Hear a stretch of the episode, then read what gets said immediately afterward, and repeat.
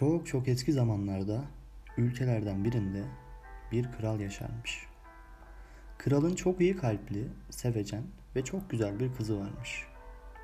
Prenses bir gün sarayın bahçesinde gezerken göl kenarına gelmiş. Hava çok güzelmiş. Prenses göl kenarında oturup bir müddet güzel manzarayı seyretmeye karar vermiş. Başlamış etrafın güzelliklerine bakmaya. Üç kelebek, üç uğur böceği ve üç tane de kurbağa görmüş. Sanki kelebekler, uğur böcekleri ve kurbağalar bir şey arıyorlar gibi etrafa bakıyorlarmış.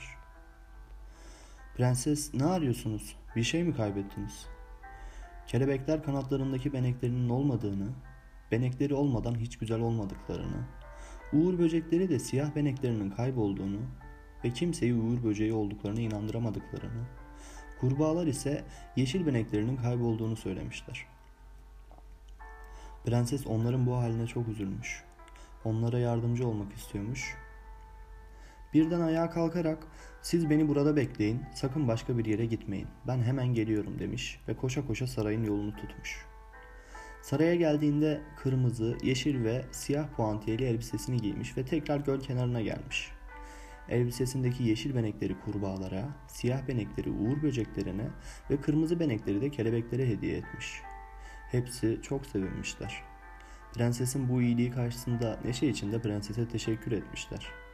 Prenses artık beyaz olan elbiselerine bakıp kurbağalar, uğur böcekleri ve kelebekleri mutlu ettiği için çok sevinçliymiş. Handadır handa, bir kara manda. üç yüz yaşındayım evvel zamanda. Mavi çadır gerilmiş, duydum pazar kurulmuş.